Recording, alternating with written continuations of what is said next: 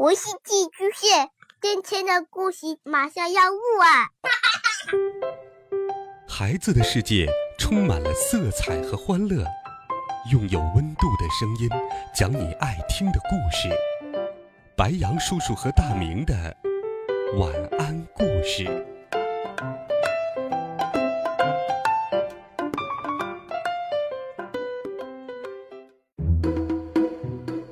小朋友们、同学们，大家好，欢迎收听白羊叔叔讲故事。今天，白羊叔叔继续给你讲《西游记》的故事。我们继续来听《偷吃人参果》上。上一回我们讲到，唐僧、孙悟空和猪八戒去西天取经，被流沙河挡住了去路。孙悟空请观音菩萨帮忙，收服了沙和尚作为徒弟，并且顺利的渡过了流沙河。师徒四人继续西行，走啊走啊，忽然，前面有一座高山挡住去路。只见这座高山峰峦不断，重重叠叠，涧水有情，曲曲弯弯，龙吟虎啸。鹤舞猿啼，俨然是一片仙山福地。唐僧师徒见了，满心欢喜，缓下脚步，边走边看。忽然望见山上有座庙宇，山门边有一块碑，碑上刻着“万寿山福地，五庄观洞天”。四人见这里景色鲜明，料想必有好人居住。便一起进了门。唐僧师徒走进第二层门，只见门里急急忙忙迎出两个童子，一个叫清风，一个叫明月。他俩躬身迎接道：“老师傅，师迎，师迎，请坐。”唐三藏很高兴，跟着清风、明月来到正殿，两个童子奉上香茶，三藏谢过。接了茶，问道：“仙童，你们的师傅去哪儿了？”童子回答：“家师镇元大仙，收了元始天尊的请柬，到上青天弥罗宫听讲浑元道果去了，不在家里。”三藏听了，便对徒弟们说：“徒弟们，他家师傅不在，不要搅扰人家。悟空，你去山门前放马。”沙僧看守行李，八戒解开包裹，取些米粮，借他锅灶做顿饭吃。我们吃完饭就走吧。三个徒弟听命，各自各的去行事了。明月清风暗自商量说：“师傅命我们接待唐僧，送他人参果吃，又叫我们防着他手下人，正好他们三个被调开。”我们快去取果子来。于是，他们来到了人参果园，用金鸡子敲下两个果子。那果子长得像出生不满三天的小孩，四肢俱全，五官皆备。两个童子将果子放在垫着丝帕的木盘里，献给唐三藏，说：“唐师傅，我武庄观土僻山荒，没什么可招待的。”特献上两枚素果给您解渴。三藏见了，吓得战战兢兢，远离三尺，说：“善哉善哉，这分明是出生不满三天的孩童，怎么拿来给我解渴？”无论清风明月怎么说，吃了可以延年益寿，这是真果子等等，唐三藏就是不吃。两个童子只好拿着盘子回到房间里。那果子不能久放，放久了就不能吃了。于是两个童子一人一个坐在床边，尽情地吃了起来。两个童子的房间正好在厨房隔壁，猪八戒在厨房里做饭，听见了他们的对话，忍不住口水直流，好想尝尝鲜。可是他又不擅长爬树，便想到了孙悟空，于是。猪八戒饭也没心思做了，时不时伸头探脑，等着孙悟空回来。不一会儿，悟空牵着马过来了。猪八戒用手乱招道：“猴哥，猴哥，这里来，这里来。”悟空转身来到厨房，八戒将听来的话告诉孙悟空，说道：“猴哥呀，你这么伶俐，去他园子里偷几个人参果来尝尝，如何呀？”孙悟空说：“嗯，这个容易，俺老孙去，手到擒来。”说完，抽身就走。八戒一把扯住他，说：“猴哥，我听他们说要拿什么金鸡子去打呢。”孙悟空说。我晓得了，晓得了。孙悟空一个隐身法，闪进童子的房间去。那两个道童吃完果子，和三藏说话去了，不在房里。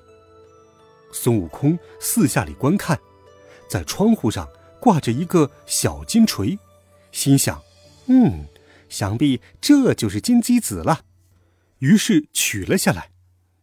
悟空出了房门，走进后花园。又来到菜园，看到一扇门，推开一看，呀，只见正中央有一棵大树，有一千多尺高，根下有七八丈围圆。悟空站在树下往上一看，只见向南的枝上露出一个人参果，真的像小孩子一样。孙悟空欢喜不尽，暗自夸赞道：“嗯，好东西呀，果然罕见，果然罕见。”他靠着树，嗖的一下窜了上去，用金鸡子敲了一下，那果子扑的落了下来。悟空跟着跳下去，在地上四下找，竟然没有踪影。孙悟空暗道：“蹊跷蹊跷，我知道了，肯定是花园的土地佬不许我偷他果子。”于是就念了一声咒语，叫土地出来问责。土地佬。我当年偷蟠桃、盗玉酒、窃灵丹，也不曾有人跟我分用，怎么今天偷他一个果子，你就捞了去？土地公公忙辩解说：“大圣，大圣错怪小神了。这宝贝一万年只结三十个，闻一闻能活三百六十岁，吃一个能活四万七千年。这果子要用金器敲才落。”用木器接会枯，落在地上会钻进土里。刚才大圣打落的已经钻进土里去了。悟空说道：“这么说来，我错怪你了。回去吧，回去吧。”那徒弟走后，孙悟空爬上树，一只手使着金鸡子，一只手将衣襟扯起来做个兜子，然后敲下三个果子来，兜在衣服里。悟空跳下树，来到厨房，八戒叫来悟净，三个人一人吃了一个。猪八戒嘴馋，性子急，拿过果子，张开大嘴，咕咚一口吞了下去。嗯，然后耍赖说：“猴哥呀，我吃的有些匆忙了，不知道有核无核就吞了下去，也没尝个滋味。你再弄个，让俺老猪细细的品品。”孙悟空说道：“八戒，你好不知足，这东西又不是那米面食粮，要吃个饱。这果子一万年只结三十个，我们吃了一个，已经是大有福缘了。去去去，不要闹了。”说完，悟空站起身来，从窗眼里把金鸡子丢进童子房中，不理猪八戒了。猪八戒不死心，絮絮叨叨的嘟囔个没完。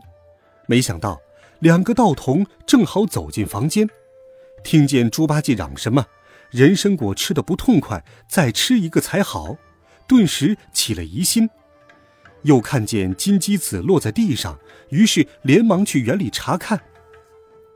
两个道童急急忙忙来到后花园，只见花园门开着，菜园门也打开了。再一数，那人参果只有二十二个果子，少了四个。明月说：“不用讲，不用讲，肯定是那伙恶人偷了。我们骂唐僧去。”两个道童来到殿上，指着唐三藏骂个不停。三藏不解，问道：“仙童啊，你们在闹什么？”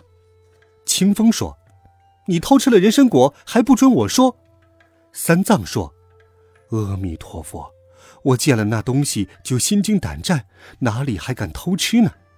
等我问问徒弟们，要真偷了，叫他赔你。”三藏把徒弟们叫来，问道：“这罐里的人参果，你们哪个偷吃了？要真的吃了，就赔个礼吧。”孙悟空听了，就如实说：“师傅，不干我事，是八戒想尝鲜，让俺老孙去打了三个，我兄弟每人吃了一个，如今都吃光了，想要怎样？”两个仙童见他承认了，却少说了一个，骂得更厉害了。孙悟空恨得钢牙咬响，虎眼睁圆，把那条金箍棒攥了又攥，忍了又忍，暗暗想了条狠计，把脑后的毫毛拔出了一根，吹口仙气，变了个假悟空，忍受着道童的叫骂，真身却出神飞走了。悟空来到人参果园里，举起金箍棒往树上一通乱打。又使出推山移岭的神力，将果树推倒，果子遇到金箍棒，纷纷掉落，又遇土而入，树上再没有一个果子。悟空连声叫好，收了铁棒，回到三藏身旁，把毫毛一抖，收上身来。那仙童骂了好久，见唐僧师徒骂不还口，倒怀疑自己是不是数错了果子，冤枉了人。便又回到园中，只见树倒枝断，果无叶落，两人吓得魂飞魄散，叫道：“怎么办？怎么办？师傅回来，我们两个要怎么回话？”明月说：“师兄别嚷嚷，这肯定是那毛脸雷公嘴的家伙干的，我们去哄他一哄，把他关进屋子里锁起来，等师傅回来，任凭他处置。”两个道童强打起精神，扯出笑容。来到殿上，对唐僧行礼道：“师傅，之前是我们没有数清，刚才又去数了数，果子的确没少。”悟空暗想：“说谎，果子都没了，怎么说这种话？”三藏说：“既然如此，把饭盛来，我们吃完就走吧。”于是，八戒去盛饭，沙和尚安放桌椅。两个小童取来小菜，又提了一壶好茶，在左右伺候。唐僧师徒四人刚拿起碗来，这童儿一边一个，扑的把门关上，插上一把大铜锁，又把前山门、二山门通通的锁上了。两个道童锁好门，又来到正殿，恶语恶言，一直骂到天黑才罢。唐三藏埋怨悟空说。你这泼猴，连连闯祸！你偷吃他的果子，就受些气，让他骂几句算了。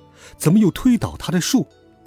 孙悟空忙说：“师傅放宽心，等那童儿睡着了，我们连夜起身。”不知不觉，明月高悬。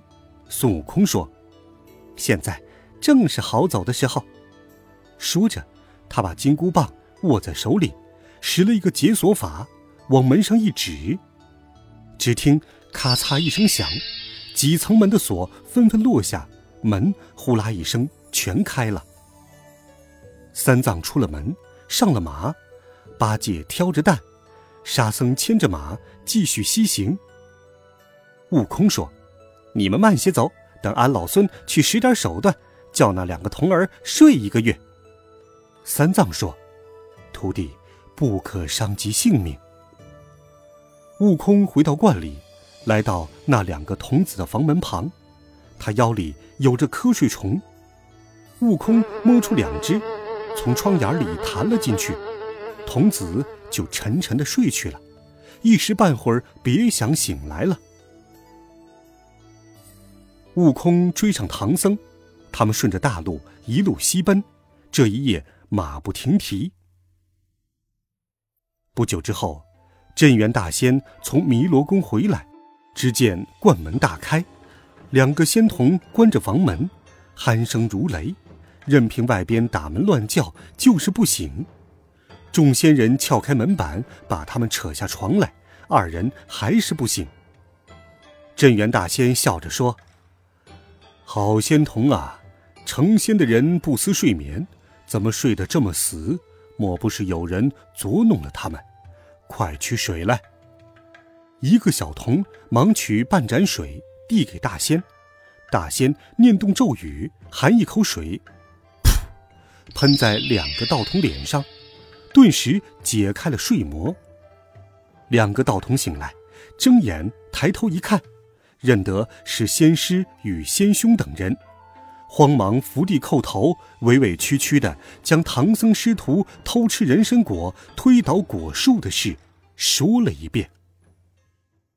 欲知后事如何，下周三，白杨叔叔继续给你讲《西游记》，温暖讲述，为爱发声。白杨叔叔讲故事会每天陪伴在你的身旁，我们明天见，晚安，好梦。